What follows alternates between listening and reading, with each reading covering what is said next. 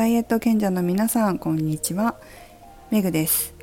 401回目の今日は年末年始のダイエットパトロール12月7日編をお送りします。この放送を聞いて結構自分の戒めにしているなんていうことを聞いたり聞かなかったりしますけれどもどうでしょうか？何かこう皆さんのダイエットを助けるお役に立ってれば私も幸いです。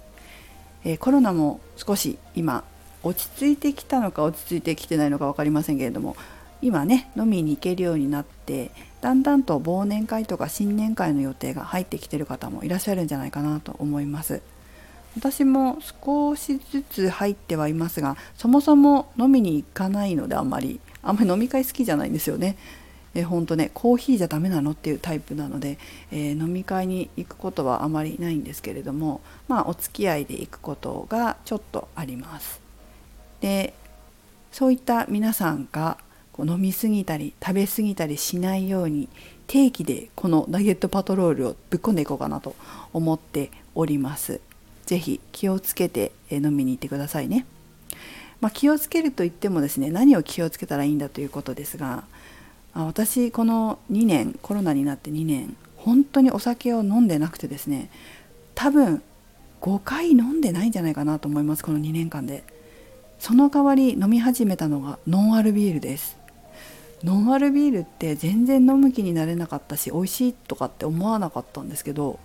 最近ハマっちゃって時々飲んでるんですよ。スーパーで買ってきてお家でノンアルビール飲んでますね。なんか麦茶に炭酸入れただけなんじゃないかなと思いながら 飲んでますけども。でもあの苦味？ビールの苦味とまあそんな変わんないかなと思いながらあの苦味が良くてで炭酸時々飲みたい時もあるんですけどこう炭酸の清涼飲料水コーラとか飲まないですけどあの炭酸水か。ちょっとね炭酸がきついんですよ私にとって。なんかね飲むとゲップがすぐ出ちゃうんですよ。ゲップじゃないな。100栗100栗がすぐ出ちゃうんですよ。炭酸水飲むと。ちょっと強くて、まあ、ほとんど飲まないからっていうのもあると思いますけど。でそこまでノンアルビールは強くなくこう苦みを楽しみながらちょっと炭酸が楽しめるので、えー、時々飲んでます。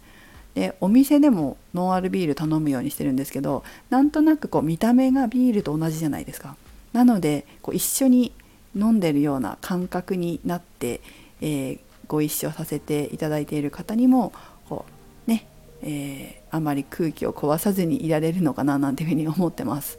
あとは自転車で行ってもね、えー、飲んでノンアルコールビールだったら飲んで帰れますしね、え、いいかなと思っています。もし皆さん飲む場合は本当にこう飲み物から食べ物まで気をつけてもらいたいなと思います。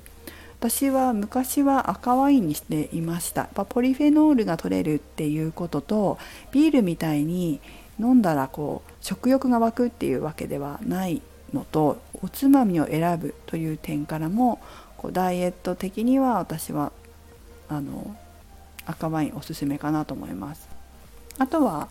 焼酎とかですかね。ウイスキーとか。そういったものもこういいって蒸留水蒸留水じゃないね蒸留酒はいいいいっていうかまあねまだいいかなっていうところでしょうかあと食べ物炭水化物が多いもの脂っこいものを控えてなるべくタンパク質が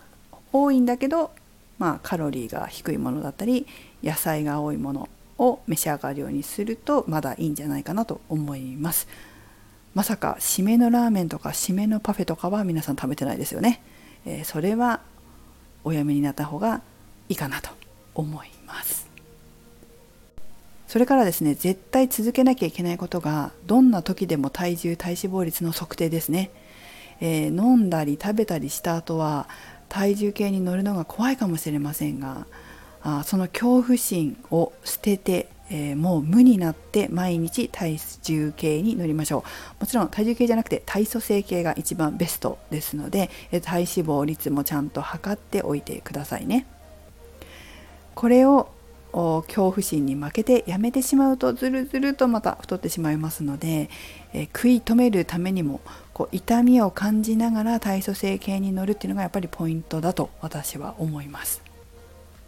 あとはコロナ禍で、えー、お酒をたくさん飲んでた人が飲まなくなってその代わり運動して痩せたっていう方が私の周りは結構多いんですけど皆さんの周りとか皆さんはどうでしょうかね。えそういった方はそのコロナ前にね戻らないようにこのままの生活をキープしていただいてお酒や食べ物は控えてそして運動を続けていただいて健康な肉体を維持してもらいたいなと強く思っております。もう太りたくないっていう声もね聞こえますのでそれは素晴らしいことだなというふうに思っております。さああとはですねまあとは言ってもやっぱりどうしても食べたり飲んだりしちゃうんだよっていう方はまあそれをやめたければメンタルを変えるっていうのも一番いいんじゃないかなと思いますよ。お酒を必要としないからだ。甘いものを必要としないからだ。たくさん食べる必要のないからだ。これって本当に年を重ねてからでもちゃんと手に入りますからね。変わるんですよ。思考が変わると食習慣も変わる。行動も変わる。生活も変わる。人生も変わる。やっぱ思考が変わる。思考っていうのは考え方ですね。考え方。まあ、考えというかそういったものを後天的に変えることは可能ですので是非そういうことも視野に入れながらああ自分はどうかなと思って年末年始をす過ごしていただくのもいいのかなというふうに思います。やっぱりダメだったという場合はね是非ダイエット心理学にお越しください。まあ、ついでにお知らせなんですがあ急ですが明日の午前中はダイエット心理学のミニ講座があります。本講座はもうがっつりとその思考の修正をしていくんですがミニ講座はちょっとねお手軽に簡単に取り入れられるようなあ知識とかもゲットできるので、えー、終わってから自分で、えー、その方法を試せるようにもなっています。ちょっとしたポイントを紹介しています。ね明日なんで、えー、興味があれば今夜中に申し込みください。って言っても明日ですけどね午前中です。まあえーと、来月もやる予定ですしご要望によっては予定を合わせて他の日にご都合のいい時にやるということもやってますので興味あればどうぞ。ダイエット心理学の本講座の方は来週かな？ちょっとホームページ見ないと分かんないけど来週だったかな？やる予定です。このね年末年始にダイエット心理学やるのすごいいいんですよ。